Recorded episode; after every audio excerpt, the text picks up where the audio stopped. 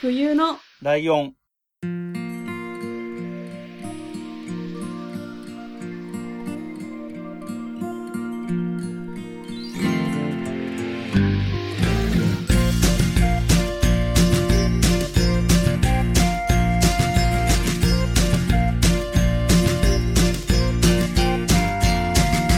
この番組は山梨県出身以外共通点のない2人がそれぞれ好きなことを話す番組です。冬のライオン第201回、椿ライドウです。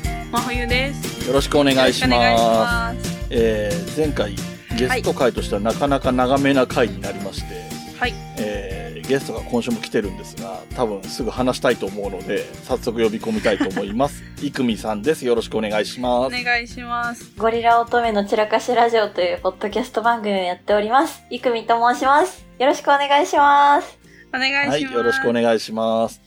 で、えー、この番組はですね、いつもゲストには2回出てもらっ、連続で出てもらっていて、はい。で、2回目は、一応ですね、えー、ゲストの方が我々に進めたい何かの話をしてもらうっていうような形にはなっていて、うんただまあ、厳密にそこまで絶対それじゃないとダメってほどでもないんですよ。うんうんうんうん。実際なんか全然、あの、ガムトークやりましょうとか、自分の番組だったらコーナーをやるとかいう例もあったので、全然何でもありなんですけど、まあ一応、おすすめを用意してきてもらってる感じでしょうかね。そうですね。一応、やっぱり自分が好きで、私、みんなに知ってほしいし、あの、うん仲間を増やしたいっていうのが今、目下、麻雀なので、その、麻雀の話もしたいんですけど、それを踏まえて、あと、ゴリチラではいつも、その散らかし屋さんからのお便りを読んで、二、人でうん、こう、散らかしたトークをしているので、で、ゴリチラはやっぱりお悩み相談みたいないただけることが本当にありがたいことに多いので、うん。今回はちょっと、あのー冬来のお二人に私の悩み事を聞いてもらおうと思いまして。はい。二本立てっぽい感じだな。はいはい。そうなんです。ゴリチラで悩みを聞かせていただいていますが、私も悩み相談をしたいなと思いますので、なるほど。あーそういう感じで。じゃあ早速、はい。いくみさんにバトンを渡して、ここからはいくみさんにお願いします。うわお願いします。いやー、でもね、そんな、大した、あれじゃないんですけれども、あの、ゴリチラでもたまに、その、プロフェッショナル趣味の流儀っていう、あの、うん回をやったことがあって、それもまあ、ショートコントみたいな感じなんですけど、うん。あのー私、麻雀に1年半ほど前からすごくハマっておりまして、うん。うん。麻雀を始めたきっかけが、あのー前の会社で、うん同じ部署だった女の子が、もう4、5歳から年末年始家族で麻雀をやるみたいな麻雀サラブレッドの子がいたんですよ。へえ。その子が、なんか、いや、ちょっと、いくみさん、あの、麻雀面白いんで、教えてあげるんで、一緒にやりませんかっていうのを誘ってもらったことがきっかけでドハマりしたんです。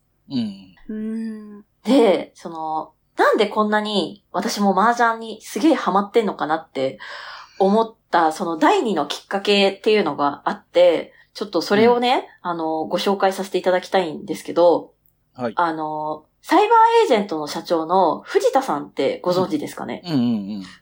あの方も、はいわかんないです。あ、そうなんですよ。あの、サイバーエージェントって IT 企業の社長で、はい。今結構、なん、なんだろうね。でも株も、今ちょっと足元では下がってるんですけど、結構それまでは株もどんどんどんどん上がってたような、結構急成長会社みたいな感じだったんですけど、うんそこの社はい長が麻雀大好きなんですよ。う。うんん。で、その麻雀の、あの、麻雀についての記事を、そのサイバーエージェントの社長藤田さんがしているのを読んで、あの、号泣したっていうのをちょっと紹介したいんですよ。はい。はい。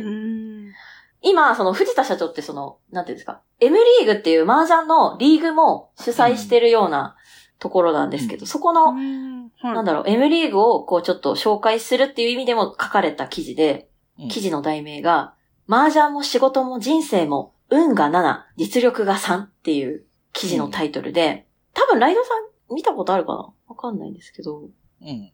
あの、うん。私がもう、まあ、これルール、麻雀を知らない人のルール、麻雀を知らない人にも、あの、ご紹介できるようなところからちょっと一部抜粋してご紹介したいんですけど、うん。麻雀は136ある牌を組み合わせて、役という、まあ、あの、ポーカーで言うとロイヤルストレートフラッシュみたいな、役の絵柄を決めて、点数を取り合うゲームなんですと。うん伏せられた牌の山から1牌ずつ引いていって捨てていく。実力だけでなく、運にも左右されます。そのせいか、麻雀は運ゲーだという人も少なくありません。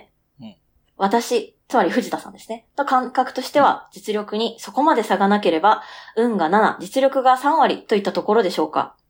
うん。運が7割とは大きな割合に感じるかもしれませんが、少しだけ長い目で見れば、その3割の実力で強いか弱いかがほとんど決まります。運が良い時と悪い時は誰にでもあるわけですから、ある意味平等です。するとうん、残った3割、うんつまり努力、つまり努力や才能といった実力の部分で大差がつきます。結局は実力芸なのです。うんこれは仕事や人生も同じでしょう。たまたまタイミングや巡り合わせなどの運が良く、うまくいった経営者がいても、実力が追いついていなければ長くは持ちません。うん。そもそも麻雀は最初から不平等。配られる範囲によって運命が全く変わりますうん。結局、人生っていうのは、もう麻雀そのものなんですよ。わかる。っていうことを言っても、これ私この記事読んでもうボロ泣きして、はあ本当だうんみたいな。その、麻雀って本当にその、さっきルールをちょっと若干説明したように、一つ山っていうところから読んでるところから一つ牌を取って、そして代わりに自分が持ってる13枚の札から何かいらないものを捨てていくっていうのを永遠と繰り返していくんですよ。うん。それで、はその決まった絵柄とか、決まった、その得点の高い役って呼ばれる絵柄を決めて、ローン上がりしたり、自分で積もるって言って、その、自分でその、上がる牌を取ってくるっていうゲームなんですけど、うん。結局人生も何かを捨てて、何かをもら、もら、何かをもらった代わりに何かを捨てなきゃいけないっていうのが、もう本当に人生そのものだなと思って、うん。それがすっごいなんだろう、もう、もう麻雀とは人生そのものであるって本当にその通りだなっていう。だからこそ麻雀ってハマりがいがあるんだなってすごく思った記事だったんですよね。私にとって。だから、なんて言うんですかね。たまに、その、えっと、麻雀って、マンズ、ピンズ、ソーズっていう3種類の、まあ、あの、トランプで言うと、ハート、スペード、クラブみたいな感じで、絵柄がうん。あるんですよ。その3種類の、マンズ、ピンズ、ソーズで、1種類揃えると、役っていうその得点が高い、あの、なんていうんですかね、役になるんですよ。うん。で、それを狙って、それ以外の、例えば、ソーズで1種類全部13枚の札を、牌を、あの、同じソーズで揃えようってなった時に、自分がうん取ってきた牌が、その、マンズだったり、ピンズだったりしたら、自分はもうソーズって決めてるから、もう、うん。素直にもう、ソーズ以外の牌を捨てていかなきゃいけないんですよね。うん。うん。はい。でも、その、結局、ソーズがいつまで経っても来なかったりとかするわけですよ。うん。うん。で、なんでこんなに 揃わないんだろうみたいな。うん。でもそうしたらいつの間にかもう違う相手があっという間にロンで上がったりとか積もったりしてうん。うん。点数を取られていくゲームなんですよね、麻雀って。うん。だから自分がもうこう、こうだって決めたからそれ以外はもう受け付けないってなったら逆に自分の首を絞めてることにもなるし、その場の局面を見て、あの人よりも早く上がらなきゃいけないから、今この一種類のソーズっていうのを集めてる場合じゃないっていうのも瞬時に察知しなきゃいけないんですよ。うん。そういうなんか、リスク管理能力っていうものも考えなきゃいけないし、うんそういうところも含めて、もう全部人生と一緒だなっていうのが。麻雀は本当人生の縮図って言われるのが、それが、なんだろう、あのボードゲームで体感できるっていうところが、私はものすごいワクワクするので、なんか、もうみんなに麻雀やってほしいんですよね。こんなにうんワクワクできる、ワクワクできるもう、ボードゲームってないんじゃないかなっていうぐらい浸水はしてるかなと思っていて。はい。うん。えっと、僕も麻雀だいぶやってきた方の人間なので、ほぼ共感しかないんですけど、あの、後半の方で出てきた、その他の人っていうところがすごい大事だなと、その人生って意味でもね。うん。なんか、いつも自分が上がることだけ考えてても、結果的には他の人が上がっちゃうこともあるうん。うん。っていうのがあるし、あと4人いるので、1対1のゲームに比べると、とかあと、なんだろう。ブラックジャックとかみたいに親が、ディーラーがいてみんながプレイするんじゃなくて、4人ほぼほぼ対等な条件でそうそうそう。やってるところもすごい人生っぽいっていうか、うん。ああ、確かに。例えば4人、この今いる3人ともう1人誰かいる4人でやってるとしたら、うん。真冬さんがすごい調子良さそうだなと思って、真冬さんにばっかり注目してると、イクミさんがロンって言ったりするみたいなそうことが起こそうそう。るとか。他の人からね、そう足すくわれたりとか。そういうこともあったり、いつもいつも自分が上がれるつもりでいると、いつもいつも自分が上がれないから、うん。結果的には点数取られちゃうことの方が多くなっちゃうとか、そういうところもあるから、そうなんです非常によくわかる。うん。やってると多分その人生の縮図みたいなのはしっくりくるなって思うことが多分たくさんあるうゲームだなとは思いますね。なんかもう本当に、これ言っちゃったらもう終わっちゃうんですけど、本当にだから、まふちゃん教えるからやろう一緒にっていう話なんですけど、あの、なんていうんですかね。なんか、麻雀ってマジで、あの、大負けしちゃいけないゲームなんですよ。勝たなくていいけど、はいはいはいあのー大負けしちゃいけないゲーム。その、1位から4位が決まるんですよ。結局うん、一人持ち点が2万5千点あって、みんな2万5千点スタートからの、その2万5千点を誰かが取っていったりとかする。で、みんなから取ったり、誰かピンポイントのこの人から取ったりするっていう点取りゲームではあるんですけど、うん。なんていうのかな、その、自分が、こう、攻撃の姿勢で、いや、ここはもう攻めようっていう風にしてても、さっきライドウさんが言ってくれてたみたいに、違う人からこう、足元を救われるっていうことが常にあるゲームなんで、ええはい。なんか、1位を目指すよりも、2位とか3位とか、4位以外にならないことを目的とするゲームっていうところも、すっごい人生に似てるなと思ってて、うんああ、なるほど。なんか、性格も出るんだよね、そういうの。その、あの、イクミさんは、その、大勝ちできなくてもいいから大負けしないようにって言うんだけど、あの、ブンブン行くタイプの人もいるのよ。大勝ちするかう、んボロ負けするか。どっちかだっていうタイプの人ももちろんいて、それもその人の人生だから、それはそれで面白いっていうのもあるし価値観出ますよね、本当に。出ますね。戦術まあを。結果的に強い人は堅実な人が強いとは思うけど。うーん。でもやっぱそこも人生と一緒ですよね。なんかやっぱコツコツやって、あれ、いつの間にかずっと2位じゃない？この人っていう人が結局、その、ロングタームの成績で言ったらうん一番いいじゃん、みたいな。ことは多いですね。なるほど。それを、なんか、その、4位になったことがない人っていうのうが、んすごいなって言われる世界っていうか、そうねでも、それこそ、その、大負けしない、その、要は平均点でいればいいんだ。人生もそう、同じなんだってことを私は言いたいわけじゃなくって、なんて言うんですかね、う2位とか3位は確かに麻雀しててすごい大事だなって思うんですけど、その、冒頭でちょっと藤田社長のその記事を読ませてもらったんですけど、うんうん結局、運が7割で、実力が3割。で、うん今、親ガチャとか子ガチャって言うじゃないですか。結局。うんうんうんで、自分の置かれた環境だって、生まれ落ちた環境だから、変えられないことの方が多いけど、でも、そこで諦めちゃって、ああ、もうずっと私は麻雀で4位だ、みたいな感じで、この環境が変えられないから、もう私の人生お上げだっていう風に投げるんじゃなくって、その運の7割をこうフォーカスするのではなくって、その実力の3割で、どこまで抗えるかうん。っていうのも、なんだろう、すごい人生でもすごい大事だし、その実力の3割を怠った瞬間に、その運の7割に、あの、支配されるというか、うんでもじ、人間とかって、そこの運の7割に支配されるような玉じゃないじゃないですか。人間がそもそもね。まあ、そんな生き方しないもんね、実際、ね。そうです、そうです。うん。結局その3割しかない中で、どれだけ戦ったかによって、いろんな有名人とか、一郎とか、もうん。う、運に頼らずに、どうやって実力3割で戦ったかっていう人が、絶対に、なんだろう、歴史に名を残してるんじゃないかなって思うんですよね。うーん。だから、それをすごく痛感させられるゲームっていう意味でも、本当に麻雀から学ばさせてもらえることが多くって、本当になんか感謝してるんですよね、このゲームに。うん。ちょっと気持ち悪いことを言ってますけど、でも、真冬さんは麻雀って全く知らない。いや、なんか、あの、赤木ってあるじゃないですうんか。うんおー。赤木の実写版を本郷かなたがやってたんで、はいはいはい。あの、見たんですけど、うん。わけがわかんなくて見るのをやめた。いやね、でも、赤木はね、結構フィクションだから、あれ、本当に。まあね。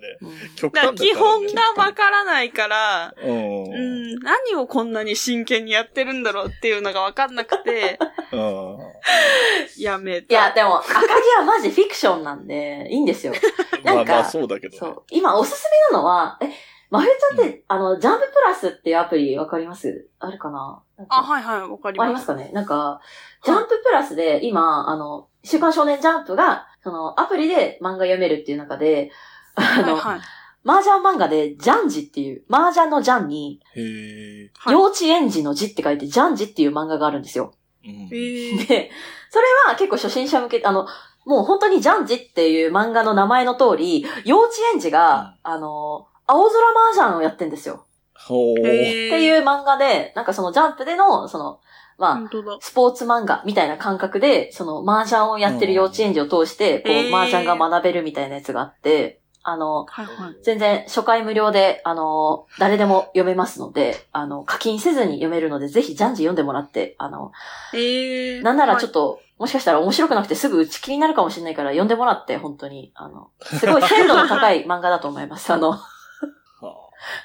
今、に、い一巻ぐらいまで出てるのかな？本当に、すごい話数も少ないので、読みやすいとあ思います。ああのあ、いいですそう、初心者にも、すごくわかりやすく、その、両面待ちとかね、いろいろ教えてくれるんで、あの、おすすめです。もしよければ、ぜひ、あの、具体的な、はい、あの、自分が好きでみんなに 知ってほしいものの話としては、ちょっと、より具体的な、あの、ジャンジっていう漫画をおすすめさせていただきます。なるほど。じゃあ僕からイクミさんに麻雀漫画を少し紹介しとくとあ、、うん、知りたいです。はい。えっと、僕はもう世代的にガチガチに片山正幸っていう人の世代なんですよ。うんうんうんうん。えっと、漫画家さんね。麻雀漫画をほぼ麻雀漫画ばっかり描いてた人で、はい。い有名なのなんだろう、スーパーズガンとかかな？え、スーパースガン？え、ちょっと待ってくださいね。片山正幸でちょっと検索します。はい。片山が普通の漢字、片方の片に山、正幸がひらがなですね。私、これの、えっとね、ミーコ。ミーコ読みましたよ。はいはいはい。えっとね、歌姫ね。あ、そう、歌姫、おバカミーコ。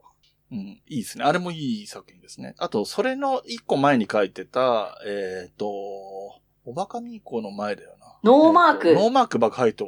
うん爆うん。、爆？牌党です。爆牌党。これがすごい面白い。あ、そうなんですね。ええ読みます、読みます。あのーありがとうございます。競技麻雀、まあ時代が今とはちょっと違うけど、うん競技麻雀の世界の話で、ええあの、東杯の内容的にも面白い感じになってるので、おすすめです。えーこれ何巻あるんですか？ノーマーク、バック。9巻か10巻か、そんぐらいです。あーじゃあ全部買います。はい。はい、ぜひ。めっちゃノリノリだ。いやでも、おバカミーコよりも短いんですね。おバカミーコもうちょっとありますよね。13、4ぐらいかな。ああ、そっか、そっか。おバカミーコはあれはあれで戦術論みたいなのが中心なんで、勉強になる系だよね。なりますね。なんか本当に、麻雀の漫画って結構あるんですけど、やっぱ有名なのが赤木で、あのー作者の福田さんですかね。うん。あのざわざわの人ね。うん、ざわざわの人。あの方も、あれですよね。竹書房が主催している芸能人、あの、麻雀決定戦で、うん。麻雀最強戦でね、ああの方は出てたんですよ。漫画家として出てましたね。強かった。えっとちなみに片山正幸さんもえ、まぐれで第1回麻雀最強位戦優勝しちゃってるんですよ。そうなんですか？確かそうです。あのー実力い、まさにその運の部分が出た回で、実力以上の結果が出て優勝しちゃってて、後々いろいろな意味で苦労したらしいですけど。なるほど。うんえ、ちょっと待って、待って、その片山正幸さんと本郷かなた一緒に麻雀してますよ。麻雀決最強戦。そうなんああ、2022してるかもしれないですね。うんあり得る話ですね。もう、真冬さん、絶対これや、やる流れになってるじゃないですか。1位がかなたくんで、2位がその、片山さん。片山さんでも確かに本郷かなたくん出てたかも。確かに。え、え、かっこいい。かっこいいよね。本郷かなたくんのね、その芸能人最強戦の出てる時に、マジで惚れて、本郷かなたかっこいいってなって。かっですよね。こいい。そう、YouTube では本郷かなたくんって、ポケカとかやってて、なかなか麻雀の話しないんだけど、そうそうそうそうそう。かっこいいよね、本郷かなたくん。私もすごいハマりました。いやー、もう汗かいてきました。汗かくよね。かっこいい人。そうですよ。だからなんか、そう、麻雀は、あの、まゆちゃん本当に、あの、うちんちに、その、麻雀のきっかけをくれた、その女の子がポータブル麻雀を持ってて、うん。で、そその子が仕事で海外赴任するときに私譲り受けたんですよ。うんうん。なのでう、んあの、全然、どこにでも私持ってきますから、やりましょう。ポータブル麻雀って、どういう感じなの？あの、カードになってるやつドンジャラみたいな感じで、えーっと、ちゃんとありますよ。本当に緑のマットみたいな、あって。でマット待って、ハイも、ハイがちっちゃめとかは？あ、でもハイは、あの、M リーグとかでやってるあのハイの大きさと一緒ですね。カードじゃないです。ああ、じゃあ、ほぼ、ほぼほぼ、ちゃんとした麻雀セットなんだ。そうですね。だからもうめんどくさいのは手積みってだけです。うん。はいはいはい。そうそう手積みはね、うん。できる人はできる。僕らの世代は手積みでひたすらやってきたので全然できますあ、けど。本当ですか？よかった。なんか、そうそうそう。その、パ、ポータブル麻雀を譲り受けてくださったその女の子も、いやーうんでもまあ、まあ、いくみさんが譲り受けてくれ、よかったよ。もうなんか手積みめんどくさいっすもん、みたいな。なんか、雀荘で 自動麻雀卓やるともううんなんか、もう手積みには戻れないっすって言われて、あ、そうなんだ、みたいな。早いからね、全自動卓はね。早い。いや、でも、あの、まゆちゃんとライドウさん、あの、ライドウさんも絶対麻雀仲間いるじゃないですか。ちょっと、連れてきてくだまあ、さいよい。ますけどそ。まあ、連れてくことは、あの、ネット界じゃないね。あの、リアルの友達しかいないですけど。いやなんか私思ったんですよ。今、日々、そうやって、なんか、すごい大それたこと言いましたけど、毎日1時間ぐらいやってんのって、ゲームのアプリのジャンタマっていうやつでやってるんですよ。はいはいはいはい。ジャンタマ人気ですね。そう。でも、そのアプリでやると、あの、やっぱ初心者にも優しいように、その、これでリーチになったよとか、なんか、うん点数計算も自動でやってくれるんですよ。うんうんうんで、私、それにずーっと1年ぐらい慣れてたので、で、先々週かな？その、海外赴任から帰ってきた麻雀のきっかけをくれた女の子と、あと二人、ちょっと家に呼んで、その、ポータブル麻雀で麻雀したんですよね、久しぶりに。うん。うんうん。そしたら、なんかね、見なきゃいけないところが多すぎて、なんかもうんうんううん。んう、、今、この人が、この感情で、これを捨てたんだよな、みたいな。その表情でこの牌を捨てたっていうことはどういうことなのかとか、そのリーチって言って、あと1枚で上がれるっていう風に宣言をした人が、あの、捨てた牌っていうのを見て捨てなきゃいけないんだけど、あの、なんだろう。それが、いや、これは大丈夫だったと思ったのに違ったとか、なんかそういうのとか、もういろいろな情報を見て、リアルの麻雀は、なんだろう。その、情報の多さでも勝たなきゃいけないっていう状況がすっごいワクワクしたんで、私あー、今リアル麻雀をしたくてしたくてしょうがないんですよ。リアル麻雀いいですね。本当に。えーなんか私、大負けすると大失恋したみたいに泣くんですよ、本当に。私、アプリで麻雀やってる時は、もう一人で酒飲みながら、ラジオ聞きながら麻雀やってるんですね。うんうん。もう本当におじさんの、あの、真骨頂みたいなスタイルでやってるんですけど。うん。でも、それだけじゃダメだ。本当に強くなるためには、リアルの麻雀が必要だって思って、そんな一人で酒に酔っ払って麻雀で大負けして泣いてる場合じゃないと思って。どんどんどんどんリアルの経験をしていかないと強くなれないんだって思って、それもまた人生と一緒だなって思って。おー、なるほどね。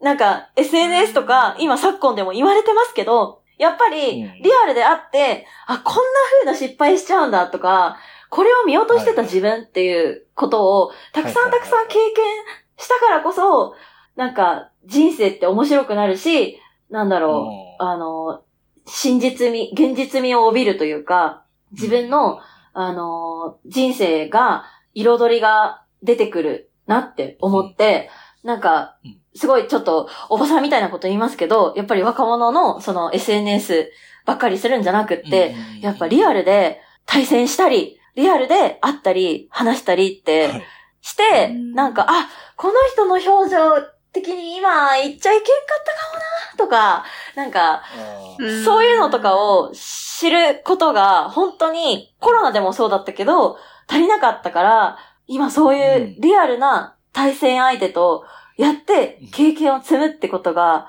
すっげえ大事だって、すごい痛感してるんですよね。おー。これ麻雀の話です、皆さん。あの、麻雀の話です。あの、大丈夫です。あの、皆さん、あの、引かないでください。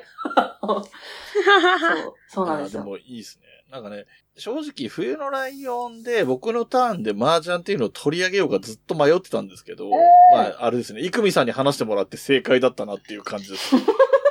うん。確かに。そんなことないですす。ごい熱弁を振るっていただいて。いやーなんか、ごめんなさい。なんか本当に、でも、私そんなこと言っといてね、あれなんですよ。あの、うん最近、そのアプリで麻雀やってて、負け続きで。でね、ねこっからお二人に相談したいことに話がちょっと変わるんですけど、うんうんうんうん。あの、私、在宅勤務とかしてる時も、だいたい麻雀8時間コースでずっとアプリでやってるんですよ。で、はいでもだいたいそうすると、なんか、負け続けるんですよ。あで、最近は、ちゃんと仕事もしてんのに、夜結構、あの、通勤列車の時にやってんですね。麻雀をアプリで。でもそれでもなんか、ここ一週間ずっと負け続けてて、なん、か、麻雀の神様に見放されてるのかなっていうぐらい、うんその自分がやっちゃいけないと思ってるその第4位ばっかり取ってるんですよ。ほんとここ5日間ぐらい。。でね、相談したかったのは、冬のライオンって、その好きなものを話するっていう、二人が山梨、うん。山梨県しかない、共通点がない二人が好きなことをお話しするっていう番組じゃないですか。うん。うん。はい。なんか、その好きなものとの向き合い方とか、距離の取り方とか、バランスの取り方が、私は最近良くないのかなって思悩んでしまって、なんか、すごい今ハマってるものとかあるじゃないですか。うん。で、も、そうじゃなくて、今相談したいのって、その、長年、やっぱり付き合っていきたいし、長年好きだなってものに対して、なんだろう。私は、この好きなものとの向き合い方が、間違ってるんだろうか。バランスの取り方、距離の取り方が、間違ってるんだろうかって、なんかすごい切なくなったり不安になったりすることがあって、うん。すいません、なんか相談の仕方がすごいほやってして申し訳ないんですけど、なんかい、やいやいや。すごく自分が大好きなもの。だから、真冬ちゃんからしたら小池徹平とのその距離の取り方。はいはいはい。好きすぎて好きすぎて、なんか本当に推しなんだけど、私も麻雀いわゆる推しですよ。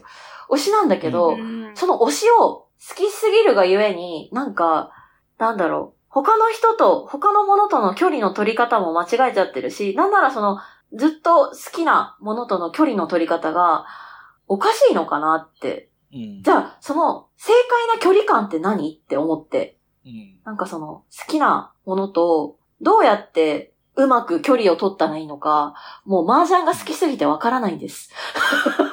なるほどね。うーん。まふいさんどうですか？そのは、今の話を受けて。推しとの距離の取り方下手そうな気がするけど。いや、でも、私もすごく好きな推しに、こう、ガっていっちゃって、うんうん。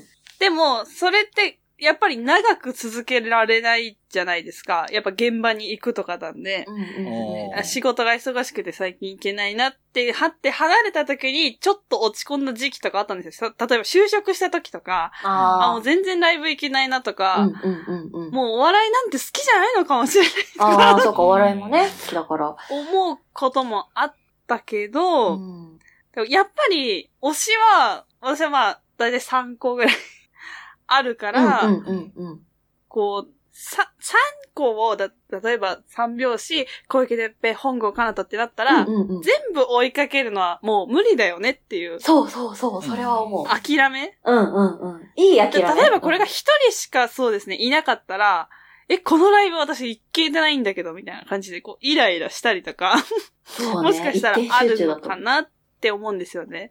うんうんうんあ、じゃあ、ばらけさせるってこと？ばらけさせるのはいいと思います。でも、ちょっと思うのは、私の場合って、直接だから、うん。物理的距離があるんですよね。ああ、何メートルとかね。もう本当に物理的な。100キロぐらいあるんで。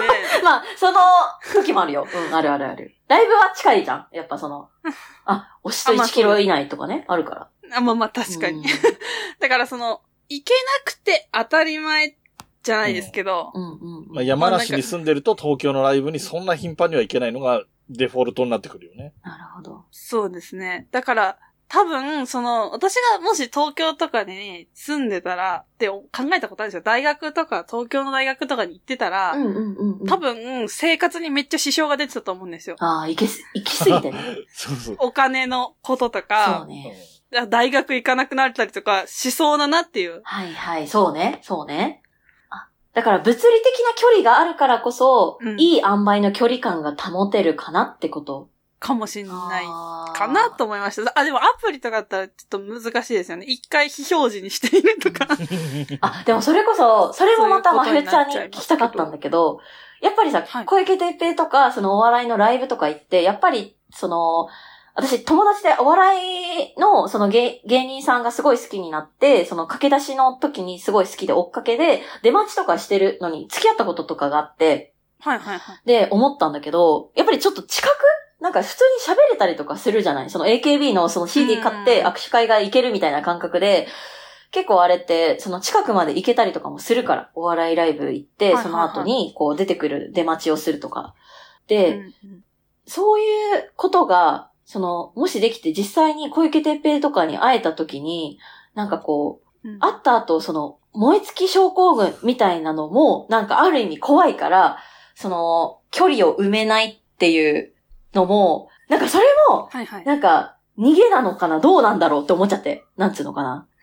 私、そのは、いはい。リアル秋葉ボーイズっていう YouTuber が好きで、はいで、その中で一人ネス君っていう、あの、26歳ぐらいの、あの、タットっていうダンスの種類を極めてる男の子がいるんですけど、はいはい。その子が私の住んでる近くのダンススクールにワークショップっていう体で来るから申し込んだんですよね。うんで、それでその子に、はいはい。その最吉の子に教えてもらえるっていうダンスに参加したことがあるんですよ。ええはいはい。で、やばい同じ酸素と二酸化炭素吸うとると思って、もう死ぬほど嬉しかったし、で、なんならそのファンがやっぱ来てるってこともあるから、そのダンスレッスンの後に二人で写真を撮れるみたいのがあったんですよ。その生徒さんとみたいな。はいはいはい。ええで、その、推しのね、ネス君から、え、じゃあどういうポーズがいいですかとか普通に聞かれて、えみたいな。うん。えーみたいな。で、その時にもう、オタクの本領発揮みたいな。だからもう、あ、あ、えあ、あ、あ、あ、あ、みたいな。もう本当にこんな感じで、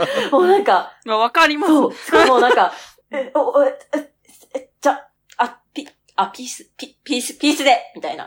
こう本当に、こんな感じで、マジで気持ち悪い感じで言ったら、なんかやっぱネス君的にも、なんか早くして、みたいな眼差しがあって、すごい、その時に、ガーンってなったんですよ。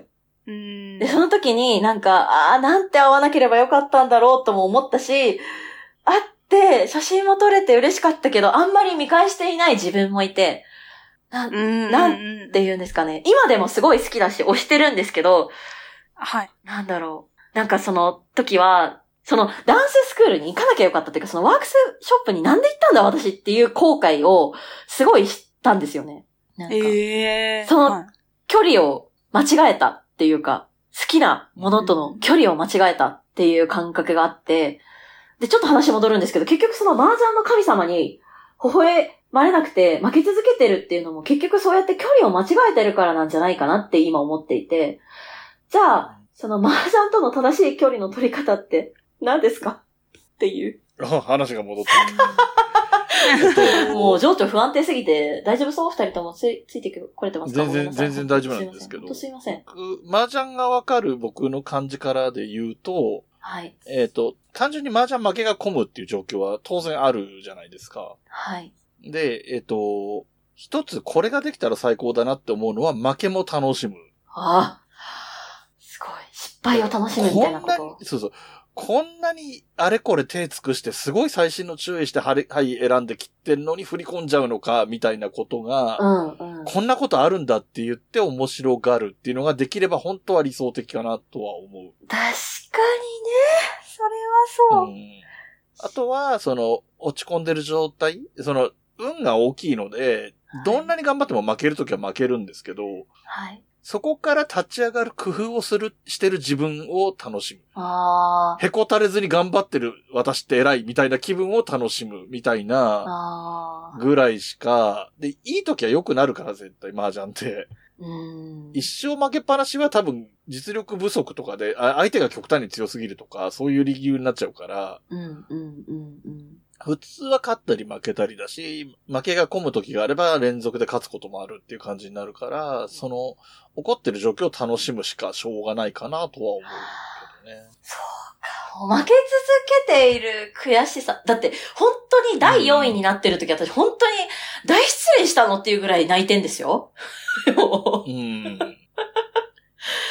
その境地にいるとしんどいよね。だからそれこそ距離を取るみたいな。お僕も高校生ぐらいの時にはい。異常に負けが込んだ時に、はい。あの、手積みで麻雀やってた頃ね、なんか友達とかとやってた頃に、1年ぐらいやめましたもん、麻雀。マジか友達に言って、もうしばらくやめる。この向こう1年ぐらいやめるからって言って、本当に1年やめて、で、戻ってったけど、ええまあでも、まあ僕らの周りは毎日のように麻雀打ってる人たちがいっぱいいたのでうん、レベルも高かったから、多分大学行ってから打ったりすると、まあそこそこ打てたみたいなこともあったけどね。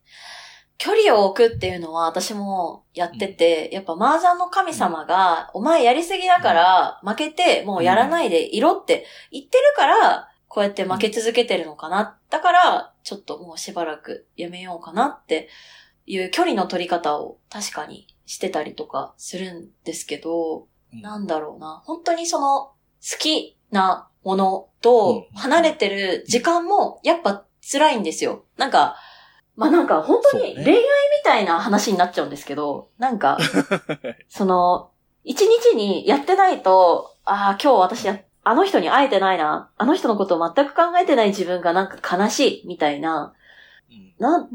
て言うんだろう。だって、まふいちゃんもなんかその、あ、でも一緒に住んでるのか、彼氏さんは。なんかその、なんて言うんですか？その、例えば、その距離が離れて別々のところに住んでいる彼氏を、はいはい。私結構自然消滅で別れることもすごい多かったんで、ええ。それを麻雀しててすごい思うんですよね。なんか、ああ、なんかしばらく距離を取ってた方がいいかなって思って、連絡とかしてなかったんですけど、意外とその連絡を取ってない距離が自分の中ですぐ簡単に慣れちゃって、あっという間に年月が過ぎて、いつの間にかその人と距離がもう戻れないぐらい離れてたみたいなことになるのが怖くって、ど、うんどう、どうやってその距離を修復したらいいのかも、わからないぐらい距離が遠くなっちゃったりとかするときあるじゃないですか。ええはいはい。その時に、まあ、友達とかもそうですよね。なんか、あ、やば、連絡取ってないから今更連絡取れないなってなること多いじゃないですか。あるね。うんだから、そういう感覚と一緒で、なんか、今更どんな風に連絡したらよかったんだっけって、なることが怖くて、二日三日と経たずにもう一回やるんだけど、でもそれはまだ麻雀の神様が許してないからまた負けるんですよね。とか、なんか、こう、人間関係の距離の取り方も、麻雀との距離の取り方っていうか、その、好きなものとの取り方って、すごい、なんか、難しいなって思ったから、好きなものを語り合う二人が、その、なんだろう、依存レベルで好きになっちゃってるものと、どうやって距離を取って、うまく関係を続けてるかっていうのが、教えてほしかったんです。え、でもちょっと今思ったんですけど、はい。うんそのやっぱ友達とか、まあ、彼氏じゃわ、ちょっとわかんないですけど、うんうん友達とかで、あ、最近連絡取ってないななったとしても、うん。やっぱり本当に会いたい時とか。連絡を取らなきゃいけない時とかが、会うタイミングっていうのは、本当の友達だったらあるんじゃないかなと思うんですよね。あー、多分その、巡だからその、深く、うん。どうやろうとかう、んうん。なんか、やめようかなとか、あんまり考えすぎなくてもいいんじゃないかなと思いました。ああ、うんそもそも考えすぎ？まあ別に、うんうんうん。その、離れたって、それ平気なら平気で、しょうがないっていうか、またいつか好きなんだからやるときは来るとは思うんですよね。ああ、うん好きだだあの、ったらまた会う。離れられな、そうですね。離れられなすぎて日常生活にそれこそ支障を犯すっていうのが一番ダメじゃないですか。そうね、それはもう依存で、もう、そうそうそうそう、そう、メンヘラ状態になで、る。でも今、離れるのが怖いっておっしゃってたと思うんですけど、でもそれって離れられるんだから、一回離れてみたら、どうなのかなっていうふうにちょっと思いました。離れて、見て、それでも大丈夫な自分を確かめてみればいいって感じ？なんかその、うんうん、私だったらそうするかなと思って、一回本当にもう消すレベルでうんうんうんやって、うん。うんうんあ、でも、これで平気だって思ったらそのまま生きていくし、うんやっぱりやりたいなと思ったら、もう一回やるかもしれないし、うーん。なんかそんな何も考えないかなって思いました。う んなるほどね。赴くままな感じ。なるほど。その、まあ、確かに、ただやらないじゃなくて、アプリ消すぐらいまでやるっていうのは確かに、あるかもね。マジですか？それやばい。私指触れるかもしんない。でも、それで悩んでるならってことですよ。それで楽しんでるんだったら全然いいと思うんですけど、あそう、悩むほどって言うんだったら、やっぱ徐々に減らすっていうよりかは、一回ガンって、私だったら行くかなと思います。ーあ、でもその発想なかった。ちょっと目から鱗かもしんない。ガンってあ消しとはあれだよね。て。あの、真冬さんもそうだけど、俺もなんか多趣味だから、どちらかというと。そうそう、それはあるかも。はい。だからそれがダメだ。だから麻雀負けが込んできたから、麻雀はちょっととりあえずいいやとか言って他のゲームやるとか、はい。なな例えばスマホでやってるみたいな意味で言えば、例えばドラクエやろうとかぐらい切り替えちゃう。あーみたいな感じで、僕もだから、麻雀のアプリとか入れたり外したりとかすごい繰り返してるもん。なんか飽きたらえー消し。ちゃうし、え、もう本当にアンインストールして、もう消しちゃう。する。あ、ででも、も、スマホのやつって別に、一回買ったことあるやつとかだと、別に、はまたね、復活とかあのクラウドにしやすいじゃないですかはあるうん確かとに。かあるからうんですけど。うんえー、でもそっか。なんかそれの発想がないぐらい私今すごい麻雀に依存してたなってことが分かりました。多分どっぷりだったってことだよね。そんな簡単にできないぞっていうぐらいどっぷりなんだろうなっていうのは分かりました。バンって消して、だってあんなにね、リアルがやっぱやった方がいいって言ってたくせに、結局アプリをやって傷ついてて、なんか。その、情緒の乱高下に疲れてる自分もいるんですよ。でも、その情緒の乱高下の原因って結局アプリだから、うんガツそうね。ってだからアプ、消して。アプリだけが嫌なんだったら、ああの、うまくいかなくてやめたいっていう、もしね、いやめたいっていうレベルまで行くんだったら、はい。えっと、麻雀からは離れないで、それこそリアルでやるとか、その麻雀の漫画を読むとか、麻雀の戦術書みたいのを読むとか、YouTube を見るとか。みたいな、そのゲームやる時間の代わりに、麻雀の M リーグとかの試合を見るとかね。みたいな方に当てた方がうん。いいかもね。麻雀自体から離れなくていいんだったら、麻雀自体をとりあえずやめたいんですって言うんだったらまた話は全然別だけど。そうですね。もう麻雀から離れるっていう概念はもう私の中になくて、その、うん負けてしまう時に情緒が凹んで、もう、簡単に言うとメンヘラ状態になって、なんか、うん、自分が何をすべきかがわかんなくなるんですよ。なんか、うん、好きな。えでもちょっとうんうんあの、その、趣味の中で嫌なことがあるっていうことだけで言うと、はいうんなんだと、界隈を分かってる人に。笑い話にしちゃうっていうのを結構私はやるんですよ。お。だからもうなんか200人も並んでんのに物販のレジ2台しかなくてさ、とか、はいはいはいはい。もう全然進まなかったんだよね、とか、これおかしくない？みたいな感じで、うん。こう言う？だからその、そこ、まあ、例えばもっと生き慣れてる人とかにうん言って聞いてもらうとか、確かにね。何がなんか良くないかとかね。麻雀のことがわからないので、それができるかわかんないんですけど、ここでこんなことされてみたいな、でも、ありますよ。麻雀でもそういうのあります、やっぱ。と怒りみたいな感じで、あの、まあ、それで、あの、さ、本当にツイキャスやっちゃうとか、ここういう感じだったんだけど、みたいな。聞いてもらうとか、確かに。ツイキャスいいよね。残さないこともできるし、それ聞きにくれた人にだけ聞いてもらえばいいっていう感じだから、やりやすいかも。スペースでもそうだけど。こう、もっとこうしたらいいんじゃないっていう言葉があったりするかもしれないし、っていう。あでもそっか。そうっすね。一人でアプリでシコシコやってるよりかは、もうそうやってスペースとか、私一応ラジオトークのアカウントがあって、ね、う。うんんライブ配信、ラジオトークもできますしね。なんか、うん。そういうのとかで、なんかこう、こう、麻雀をしながら、独り言をぶつくさ、つぶやいて、うんあ、今、な、なんで？この、この捨て牌で絶対大丈夫だって思ってって論されたんだけど、真面目くつくみたいなやって、あ、でもそれって、もしかしてこういうことじゃないですか？とかっていうコメントが来たら儲けもんみたいな。うん。そういう。ラジオトークアカウント持ってて使ってないんだったら、それをある意味麻雀専用みたいにしちゃっても面白いかもね。なるほど。なんかそれこそさっき言ったみたいなおすすめ漫画の話する回もあってもいいじゃないですか。その打つ内容の話だけじゃなくて。確かに確かに。M リーグ見て感動したみたいな話でもいいし。うーん。M リーグの特にね、今、どうポいうこと？ッドキャストが止まってる状況だからこそ、そういうことにうんやりながらは、喋りの練習にもなるし、そう案外いいかもしれないですね。そうですね。なんかやっぱ一人でドツボにはまるんだからこそ、もう発散して、それを人に聞いてもらって何かリアクションをもらうってことが、一番ある意味、その好きなものとの距離の取り方でいいかもしれないってことですうんね。いいかもしれないね。なんか、まあ、多分そういう、あの、負けが込んだ話みたいな、僕が例えばその、ラジオトーク聞いてる側だったら、ああ、そういう時期あるある、まあ、すぐ抜けるよみたいな反応するかもしれないし、いやー、ちょっとうん教えてくださいよ、ちゃんとライドさん。そこは。こういうのはて排出しちゃダメだろ、みたいな。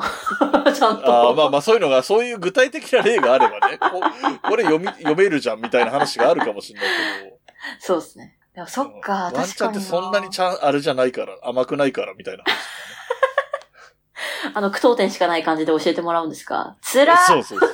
丸って厳しいって丸って思って。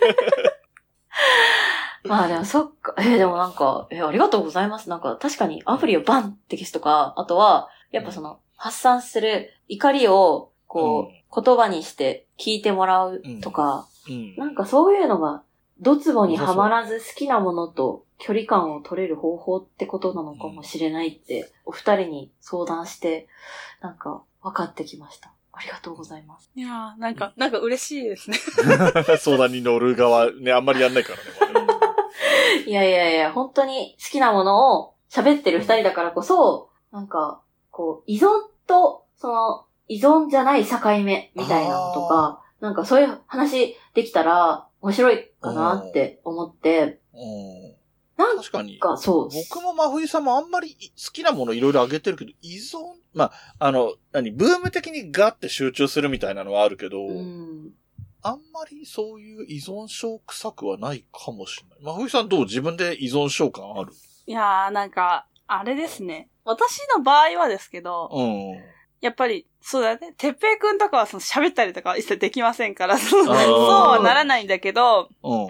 やっぱり出待ちとかってさっきも言われてたみたいに、こう、なんていうんですか、やっぱ人間がいっぱいいるわけだから、うんこう、うん、うん引っ掛けてこようとする人っていうか、はいはい。ないわけじゃない界隈ではあるんですよ。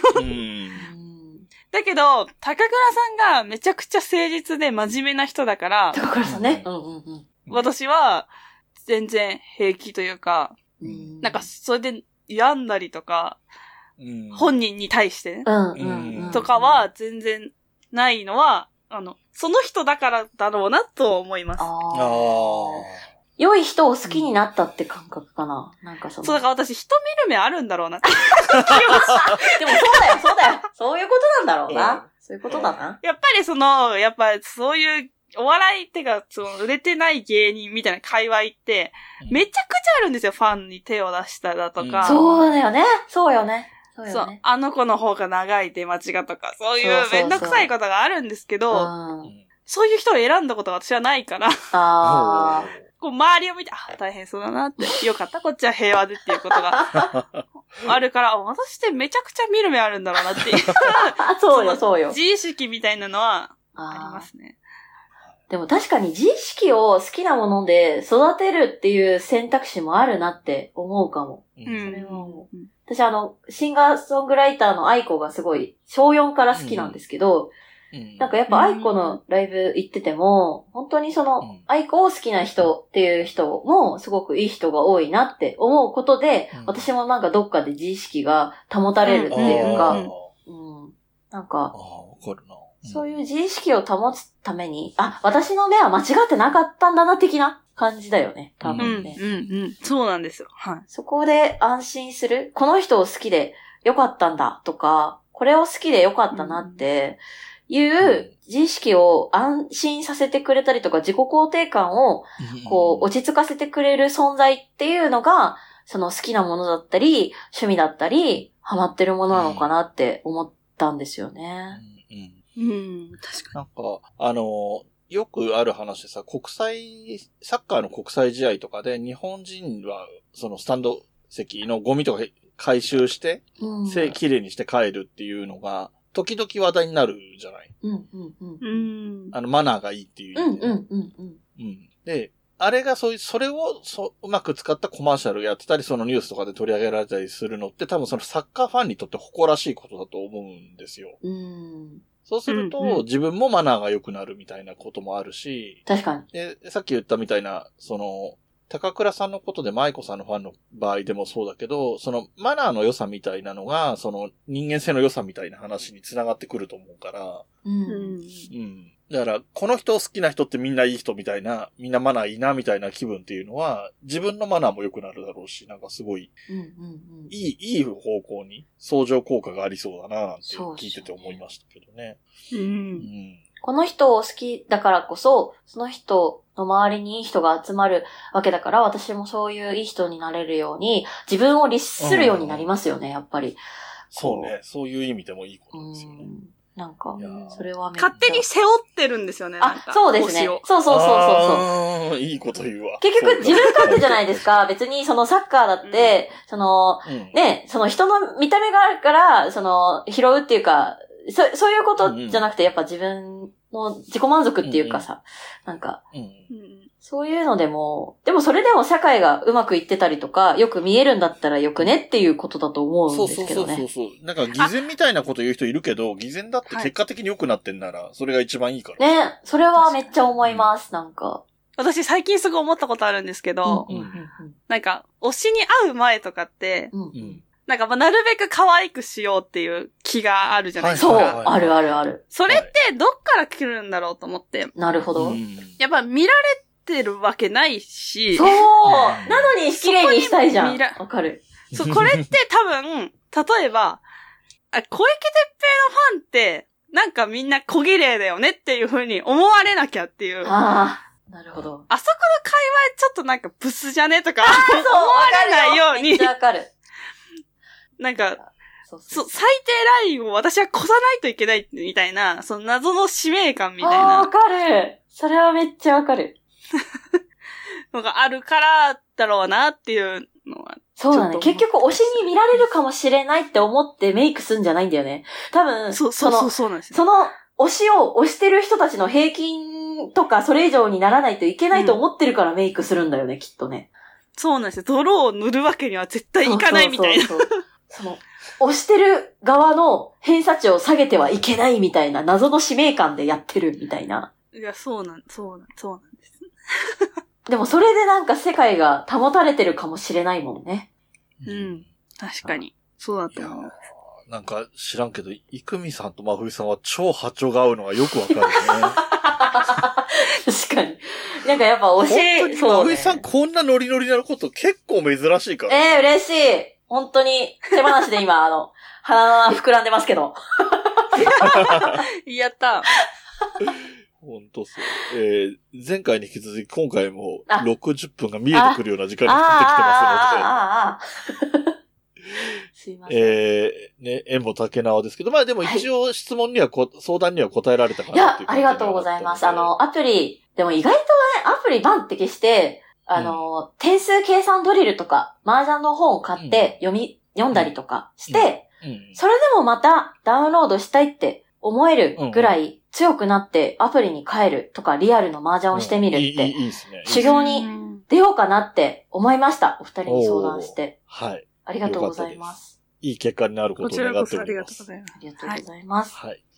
はい。ということで、また、えー前回もありましたけれど、また告知の時間をね、設けたいと思うんですが、今やってないっていうところがなかなか心苦しいんですが、まあ、復活するのはね、はい。遅かれ早かれ復活はしてくれると思ってますので、はい告知の方をお願いします。わかりました。えっ、と、毎週、あの、ちょっと今不定期とか休止中ではあるんですけれども、また再開したら、えっ、と、今までは水曜日か、もしくは日曜日に配信をしております。えー、ゴリラ乙女の散らかしラジオという名前で、多分ゴリラ乙女で検索をすると出てくると思いますので、もしよろしければ Spotify ではフォローで、あの、Apple Podcast でも配信しておりますので、あの、レビューなどいただけたら非常に嬉しいです。えー、女子二人、高校の同級生同士が、あの、散らかした話をしておりますが、あの、両耳かっぽじって聞いてくれたら嬉しいです。はい。はい、ありがとうございました。はいありがとうございます。ありがとうございました。はい。えー今回は、えー前回今回とね、引き続き2回連続で、えーゴリチラ、ゴリラ乙女の散らかしラジオのいくみさんに来ていただきました。ありがとうございましたあ。りがとうございますありがとう。ございます。えー番組の方もこれで終わりになっていきます。えーこの番組の楽曲提供はカメレオンスタジオ。エンディング曲はハルさんでハッピーターン。はい。それではまた次回、ごきげんよう。ごごきげんよう。部屋に一